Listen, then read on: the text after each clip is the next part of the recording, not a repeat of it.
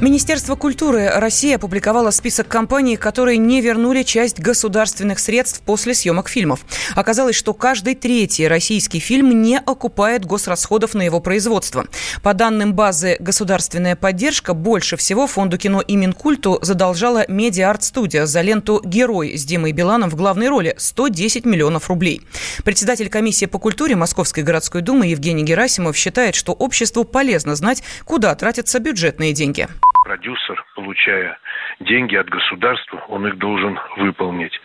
То есть здесь нужно подходить индивидуально. Но то, что министерство сделало открытым для зрителей, для профессионалов понимание того, куда уходит и на что уходят э, средства, потому что если они уходят на фильмы, которые мы никогда не видели, и которые ни в прокате, ни на фестивале нигде не были, а деньги потрачены, то, конечно, нужно понимать, на что они потрачены. Это очень правильно, это очень важно, потому что многое из того, что происходило э, как в кино, так и в министерстве при выделении средств, оставалось предметом знания только экспертных э, комиссий и руководства. Э, я думаю, что продюсеры должны, и экспертный совет должен знать, для какой аудитории они выделяют средства. Значит, здесь недоработка есть и экспертного совета, который дает средства в результате, поддерживает тот или другой проект.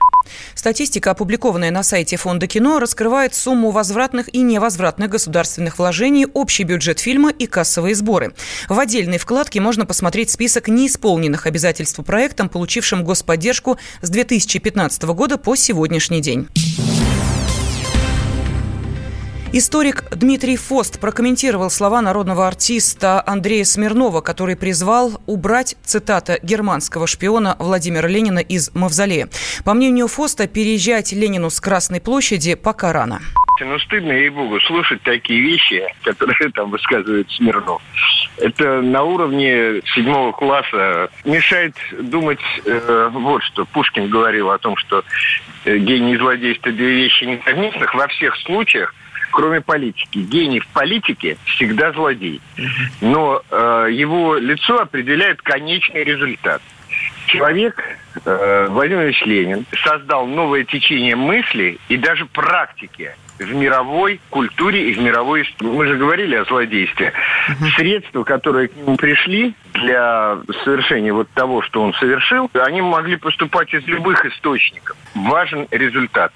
Важно то, что государственной измены как таковой не было, потому что в 22 году Российская империя была восстановлена практически в тех же границах, в которых она была до Октябрьской революции, когда вся страна распалась. Это ли не акт патриотизма? Поэтому нас интересуют не тактические ходы политиков, не тактические ходы тех или иных деятелей, а результат и направленность их действия. Эпохи меняются. Та эпоха, которой относится Ленин, еще не прошла. Это абсолютно точно. Потому что его идеи все еще очень и очень популярны в мире. Было бы пощечиной большое общественному мнению. Пока живы социалистические идеи, э, мне кажется, что Ленина трогать не нужно, акцентировать внимание на нем тоже особенно не нужно. Нужно дождаться, когда общество будет безразлично, и тогда делать э, из Красной площади не, торг... не только торговую площадь, да хоть космодром, если бы в этом будет необходимо.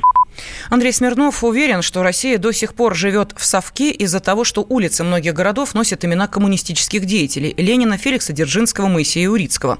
России все равно предстоит от всего этого избавиться. Все это должно быть переименовано, заявил народный артист.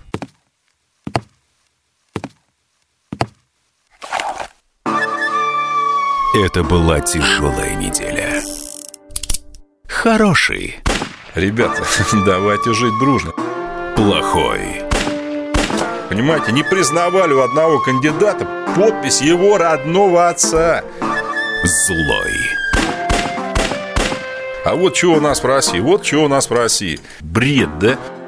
Николай Платошкин подводит итоги недели. Каждую пятницу на радио «Комсомольская правда» в 6 вечера по Москве.